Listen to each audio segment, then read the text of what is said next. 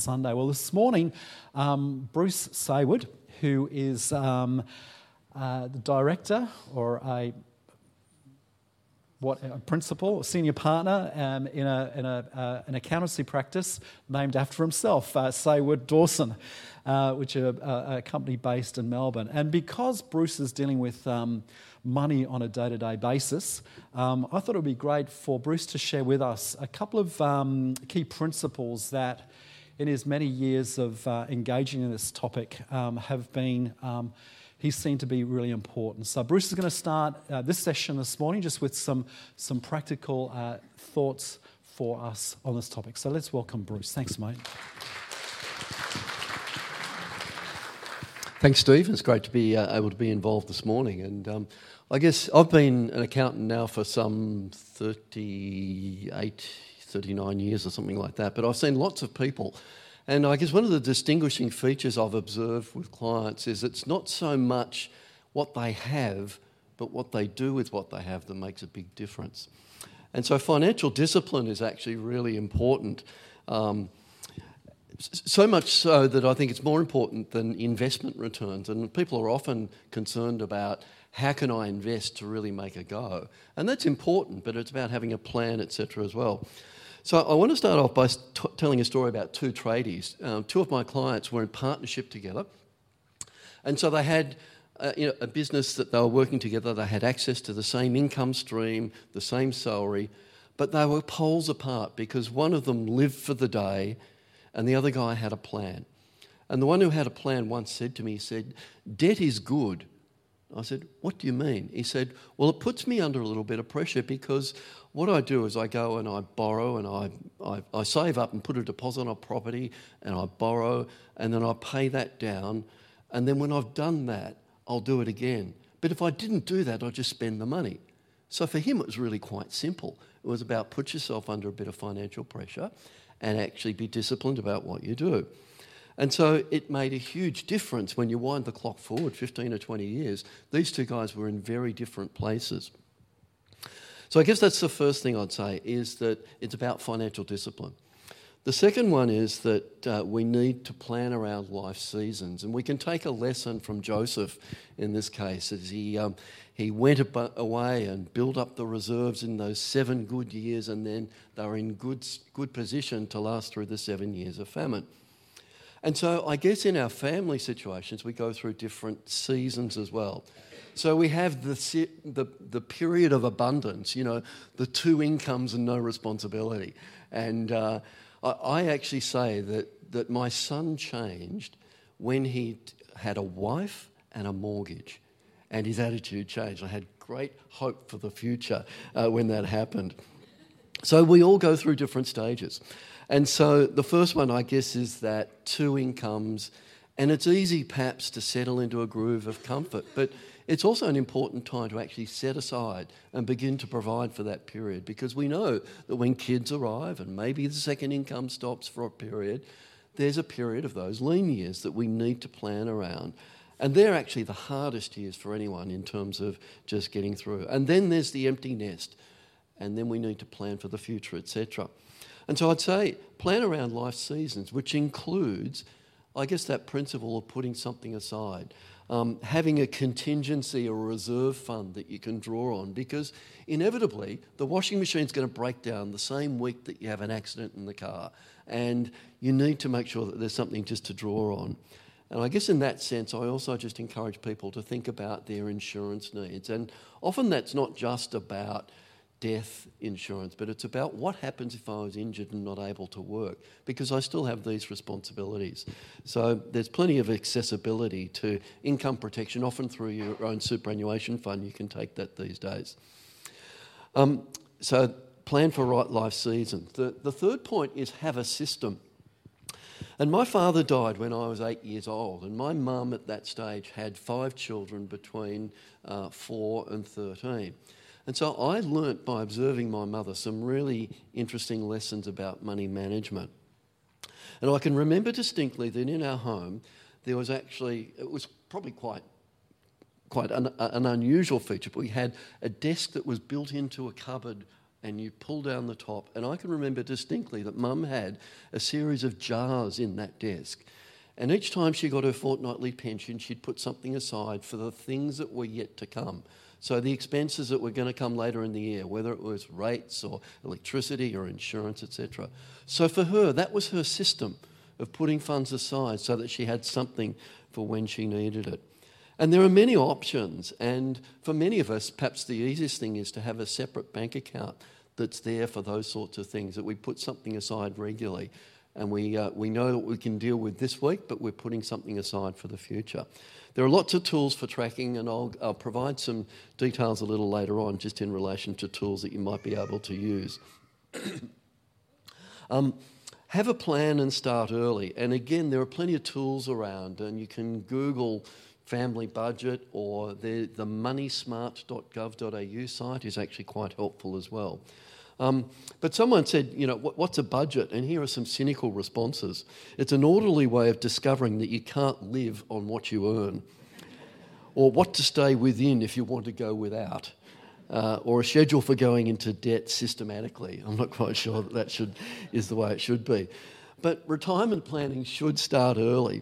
And for many Australians, I guess the favoured way of doing this is actually to go and buy an investment property. And the reason that that is so popular is that once you've got the deposit together, the $100 or the $200 a week that cost people to hold it can sometimes be affordable. And it seems to be so much, you know, more aligned with the Australian psyche to have real estate than it is to put that into superannuation or whatever.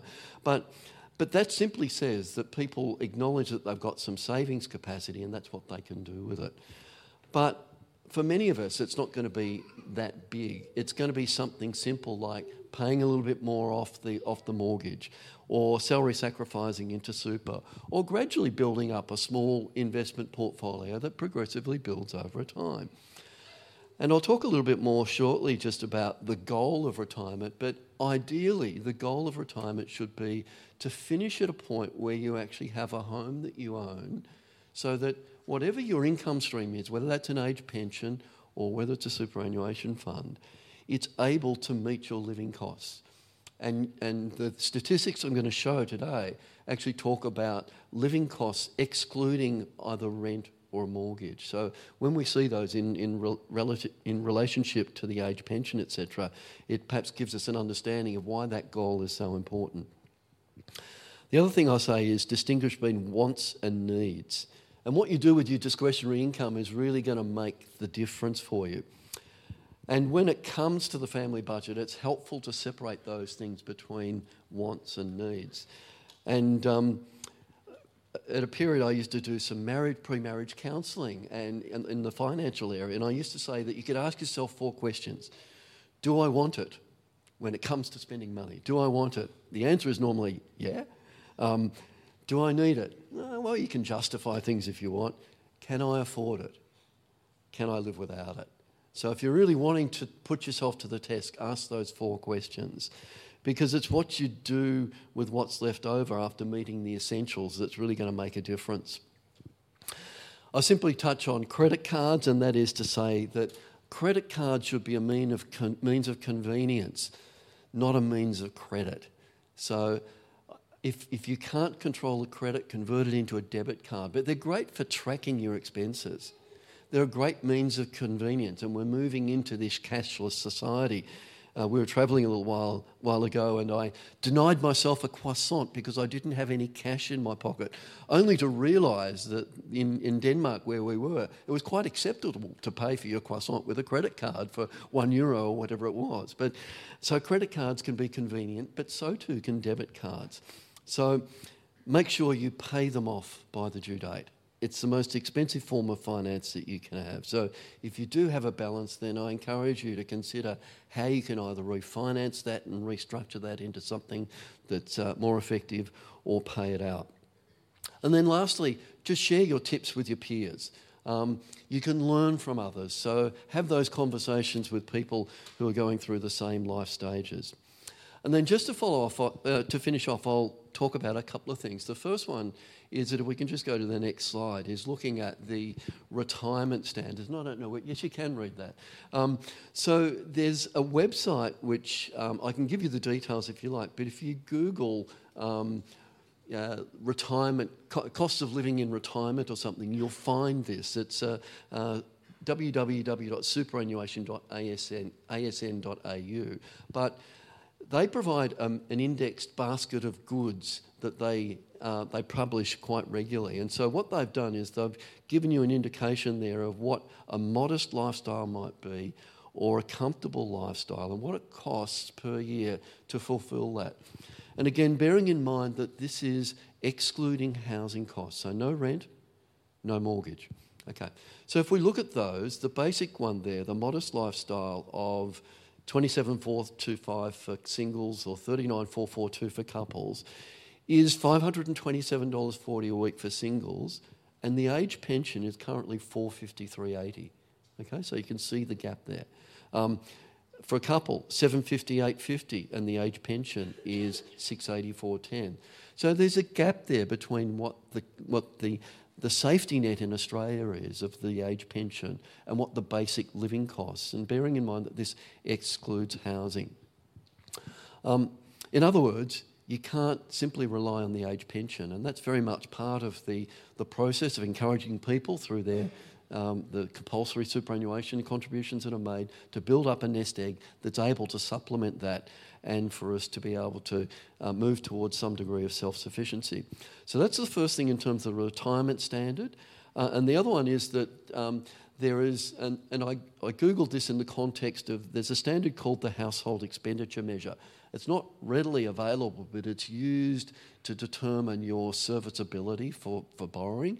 And so I used one of the tools that was on a broker's website, and I simply prepared this table. And what it says, again, the weekly living costs, excluding rent or mortgage for two adults with two children, are those numbers that I've shown there. So the moderate is $678 a week, and currently the age pension is $684.10. So that's sending the same message that the pension is not enough for you to live on. So I'm not sure whether I don't think there is one more, but I've got some tools that you can use. First of all, if you go to the moneysmart.gov.au website, you'll find a thing called Track My Spend. And so that's just a really low-tech tool for you to actually track your expenses, and there are also tools there for developing a budget. If you want something a little more high-tech, there's a free app called Pocketbook, and you can link your bank accounts, and that will actually come in and you can classify them and track your expenses and report back against a budget as well. So that's a really useful tool, and I'd encourage you, if you want to actually track your expenses, use something like that. Products like QuickBooks Online or Xero are a little bit more high-tech, and they're subscription-based. And some of the banking apps also have means by which you can track your expenses. So they're just a few tips this morning. I hope that they're helpful. And if you want to chat to me later, very happy to. But talk amongst yourselves and share your tips amongst everyone. So thanks, Steve. Thank you, Bruce. Thanks, Nate. Beautiful. Okay. I've gone to the...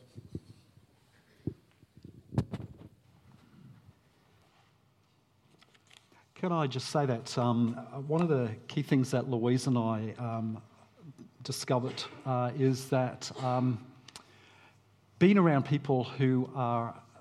The statistic is that your 10 closest friends, are likely to have your income will be within 10 to 20% of your 10 closest friends.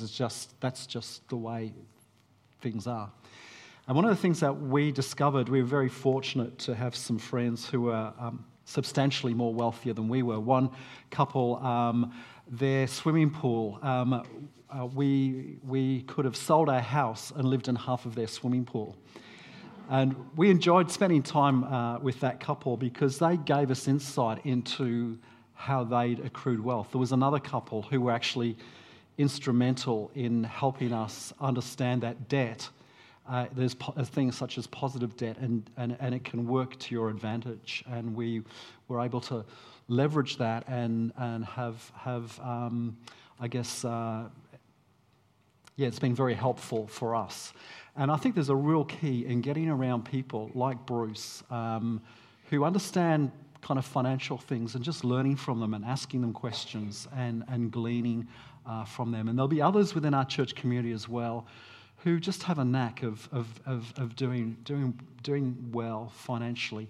And I encourage you to get alongside those folks and just ask them to share the keys that they've learned in establishing themselves financially. So thanks, Bruce. That was really helpful. The Bible has a lot to say about our money and possessions. And when you thumb through the Bible, you'll find copious financial advice on a range of economic topics. So you'll find advice on investing. You'll find advice on giving. If you look at the Old Testament, there was three areas of giving. There was tithes, that means a tenth, giving a tenth of your income. There was offerings, so that was above and beyond your tithe. And then there was almsgiving. That's not these alms, but ALMS, that was giving to the poor. And if you do a rough tally of what a good faithful Jew gave under Old Testament law, was about 28% of their income was given away in tithes, offerings, and almsgiving. Aren't you relieved that you're living under a dispensation of grace?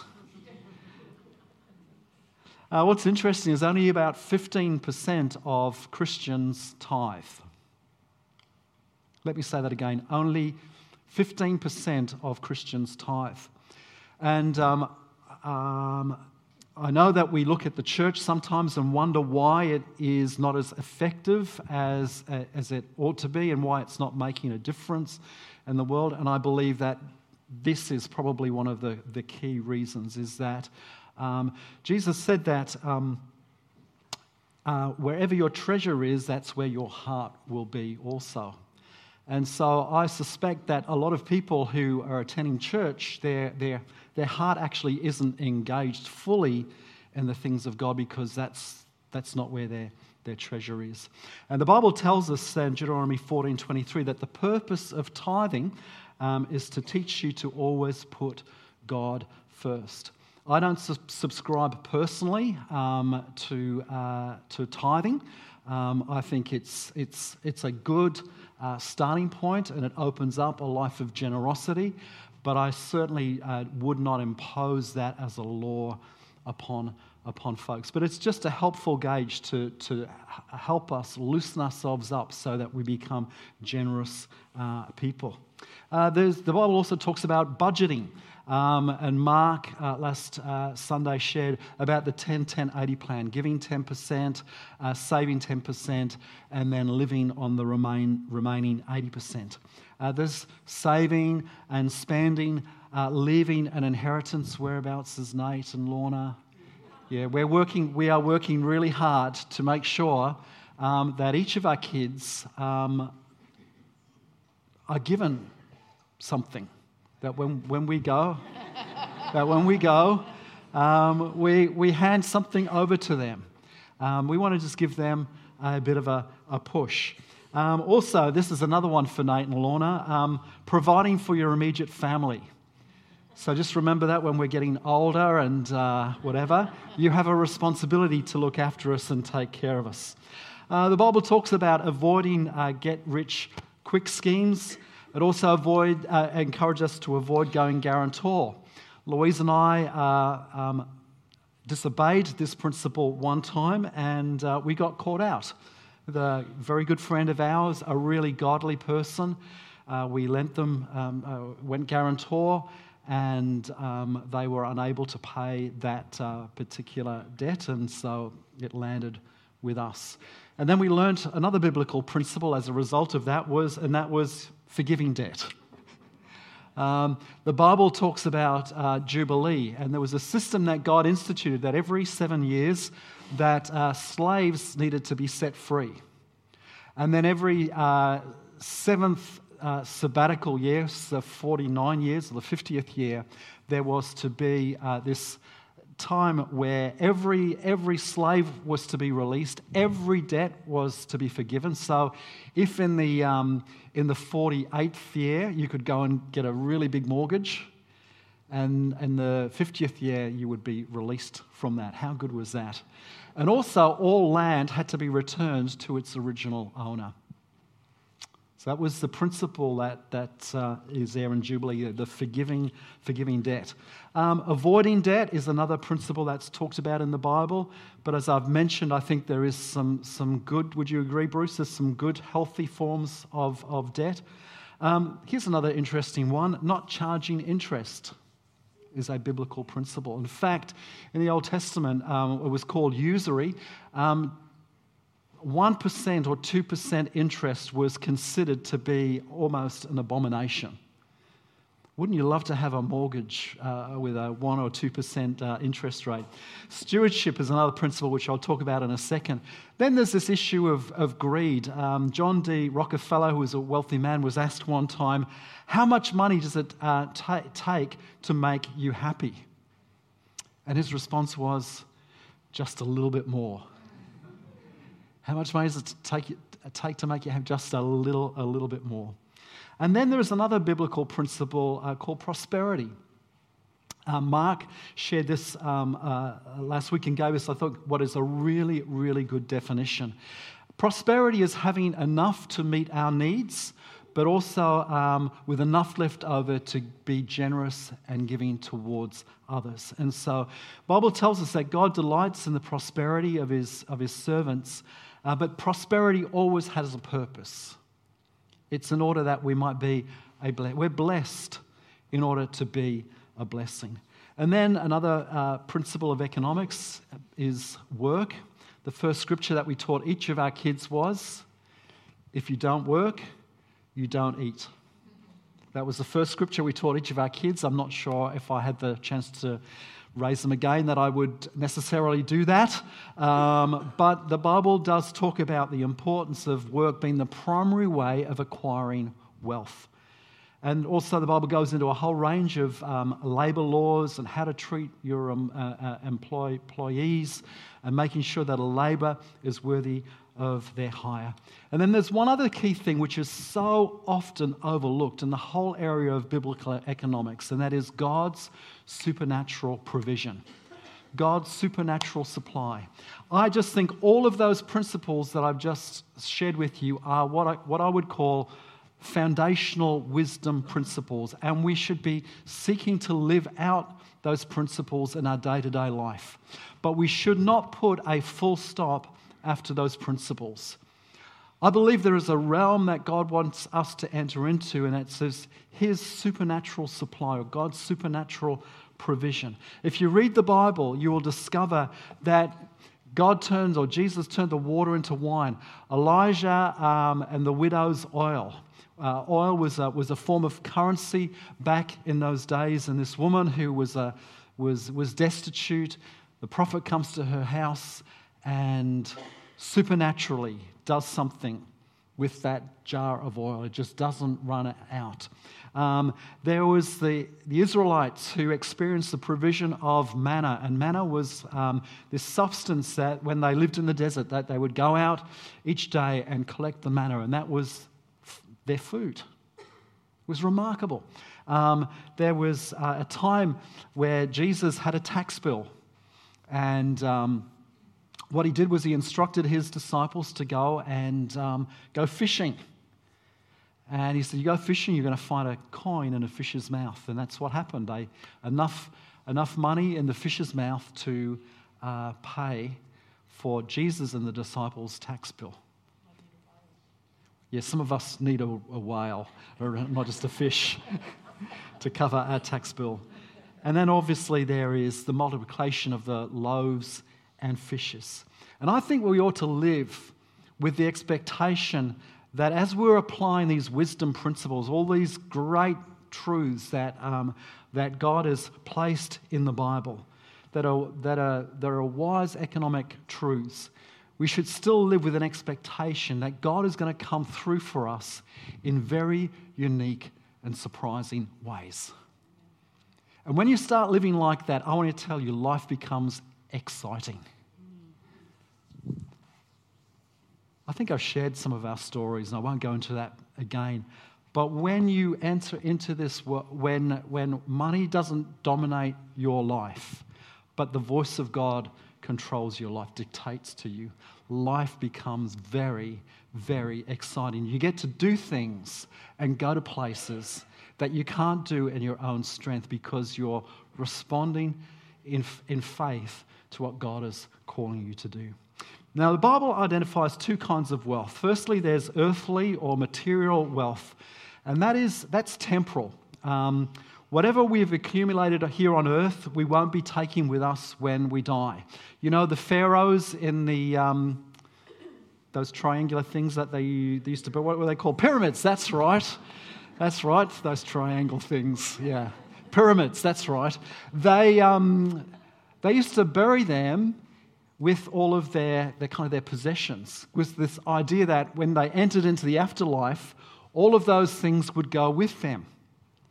Sorry, but your car and your house and all of those other things stay with us here on earth. As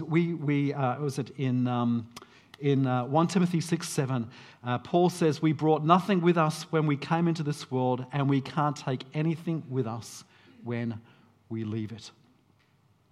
The other kind of wealth is heavenly or spiritual wealth. And this is what Jesus called true riches.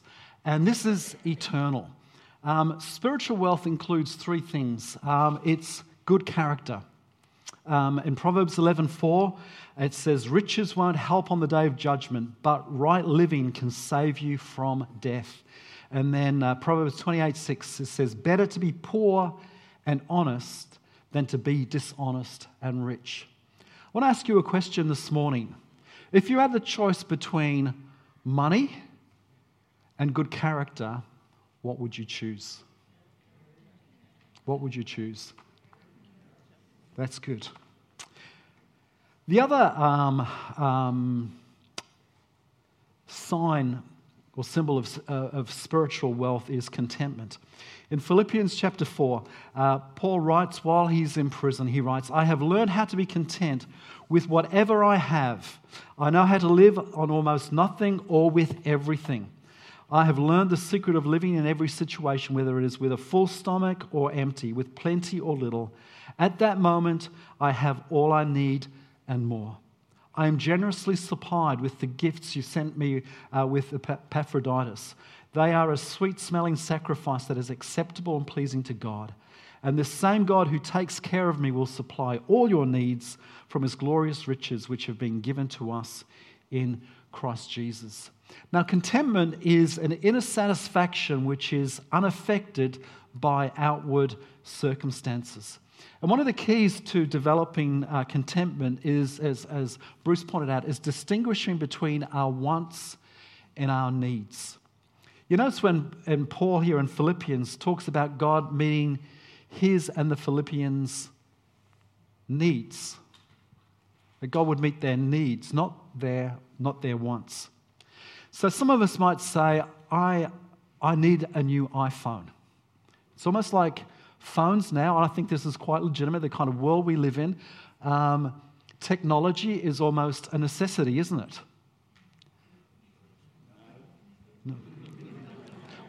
The world I live in, it's a necessity.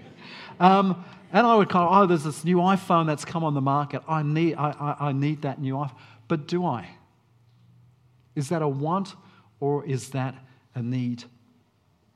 Now, a need is something that we require in the now.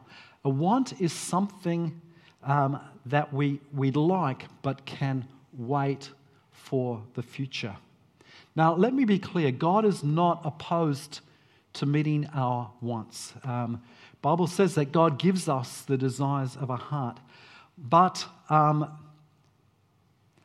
it comes to the areas of our wants, sometimes, and this is where character kicks in, is we just need to be patient and trust God to provide our wants in God's time frame. When we were we had a young family, and we had very little in those days. And Louise had a prayer diary, and in her prayer diary, she made a list of all of the furniture that we needed. And we used to have tea chests for our coffee tables. They were our bedside tables, our coffee table. They were all tea chests that we'd sourced from somewhere. Then we had a sofa at that time, which we had procured from a friend's garage, and when we brought it home, it was riddled with mice, and so we had this mice plague because of the sofa. And what Louise used to do is she used to cover everything with calico. So the tea chests were covered in calico. The sofa was covered in calico. It was like, what is that? Calico was it covers a multitude of sins, you know, when it comes to furnishings. But we just made do with what we had. We made sure that we didn't borrow. And I have to say this is because of Louise's kind of character, not mine. She just said, no, we're just going to pray and we're going to believe God. And what, a year or so after, she was going through her prayer diary and she went, oh my God, we've got that. We've got that. We've got that. We've got that. Now, we could have gone into debt for those wants, but she just pressed the pause button, prayed, and God provided. And then the third sign of spiritual or heavenly riches is people and relationships. That ultimately it's people that matter the most.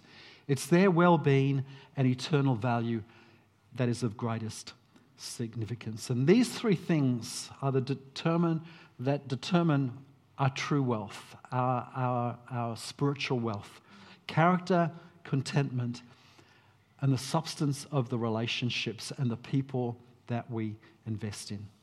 Now, I want to say that earthly material wealth is neither good nor evil. It's actually neutral. It's not wrong for us to have wealth or possessions. The problem is when those things have us, when our possessions possess us. And money is only a problem when it becomes our master, when it begins to dictate our lifestyle and our life decisions. And in Matthew chapter 6, verses 24 to 34, Jesus teaches on money and possessions. And I won't read through that verse, and your small groups throughout the week encourage you to go to Matthew 6, 24 to 34 and read through it. But what Jesus talks about in this portion of Scripture is he says in verse 24, "No one can serve two masters, for you will hate one and love the other. You will be devoted to one and despise the other. You cannot serve God and be enslaved to money." Now, some versions say Mammon. Mammon. Just kind of sounds, what's Mammon? Well, Mammon is not just referring to money, but Mammon represents an overattachment and unhealthy relationship to money and material things. Mammon is when money and possessions become our master. And according to Jesus, there are two forces that are competing for our service. There are two things that want to be our master. One is money, materialism, consumerism, and the other is God. And for the Christian, our goal is to live unenslaved to money and materialism and possessions, but to bind ourselves to God. And when you read through those verses in Matthew chapter 6, what it tells us, or Jesus tells us, that our relationship to money reveals three things about us. One, where our love and loyalty lie. We either serve God or Mammon. We're going to love one and hate the other, or we're going to be devoted to one and despise the other. So we can only serve one of two masters. There is no in between. Secondly, our relationship to money reveals where we gain our security from. And Jesus points out that we can either live with the conviction that God is a loving parent who's committed to caring for us and meeting our needs, or we are self-reliant. and that we seek to create our own security through the accumulation of money and possessions.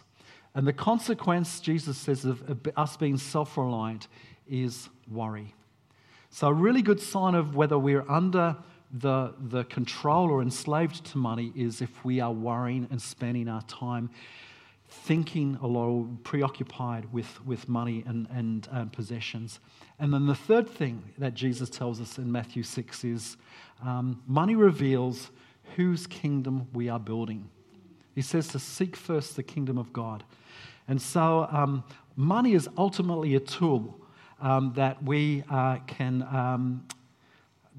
do one of two things. We can be building our own kingdom with our financial resources, or we can be building the kingdom of God. Now, a key to mastering Mammon is understanding this principle of stewardship. The Bible is built on the principle found in Genesis 1 that God is the creator of the world and therefore the owner of all that is in it. And the foundation of biblical thinking is we were made by God and for God to steward the earth and its resources on God's behalf. So some scriptures here. Leviticus says the land must never be sold on a permanent basis. God says, for the land belongs to me. You are only foreigners and tenant farmers working for me. Then Haggai says, God says, the silver is mine and the gold is mine. And in Psalm 24, God says, the earth is the Lord's and everything in it, the world and all its people belonging to God. So from a biblical perspective, all the wealth in the world belongs to one person. That's God. And because God is the creator and owner of the world, then what we possess, we only hold in trust. It's entrusted to us. And so our money and our possessions are not ours. They are ultimately God's. And they've been gifted to us. And we're simply looking after those things on God's behalf. And the Bible encourages us to think of what we have, not as something that we own, but as something that we steward. And this word steward, which Jesus refers to regularly in his parables, and so there's in Matthew chapters 18, 24, 25, and Luke 12 and 19, he uses a particular Greek word which means one charged with the administration of the affairs of the true owner. And so Jesus instructs us to be faithful and wise with God and trusts into our hands. And when we do that, when we move away from this thinking that we are owners and move into thinking of ourselves as stewards, it's at that point, I believe, that we break the hold of Mammon over our lives. Does that make sense? And this is the challenge that we all face, because it is so tempting to look to money to be our source of security and not to God. But I just believe when we get this right, other things fall into place. Now, I just want to finish with one scripture, and it's from 1 Timothy chapter 6, 17 to 19. I think this scripture is really, really helpful in guiding us in terms of our relationship to money. How many of you here would consider yourself to be rich? I think most of us in the world in which we live today, where we are wealthy. And this is what Paul says. Teach those who are rich in this world not to be proud and not to trust in their money, which is so unreliable. Their trust should be in God, who richly gives us all we need for our enjoyment. I love that. Isn't that beautiful? God, who richly gives us all we need for our enjoyment. We were created to enjoy life, and God does want to provide for us so that we can live the kind of life that He's designed for us. He goes on to say, tell them to use their money to do good. They should be rich in good works and generous to those in need, always being ready to share with others. By doing this, they will be storing up their treasure as a good foundation for the future, so that they might experience true life. I want to encourage you to look at those wisdom principles in the Bible. Be a good steward of your resources and look to God as your source. Bless you. Let's all stand, and we might just close, not with a song. We'll play it, but I'm going to, just conscious of the time, conscious that the kids are coming out. So loving God, I just pray for every person, every family in this church, that God, we would come into a place where we are good stewards of the resources that you've given to us. That Father God, you have blessed us in order that we might be a blessing. Help us to be generous givers as you are generous, I pray. In your precious name, Lord Jesus. Amen.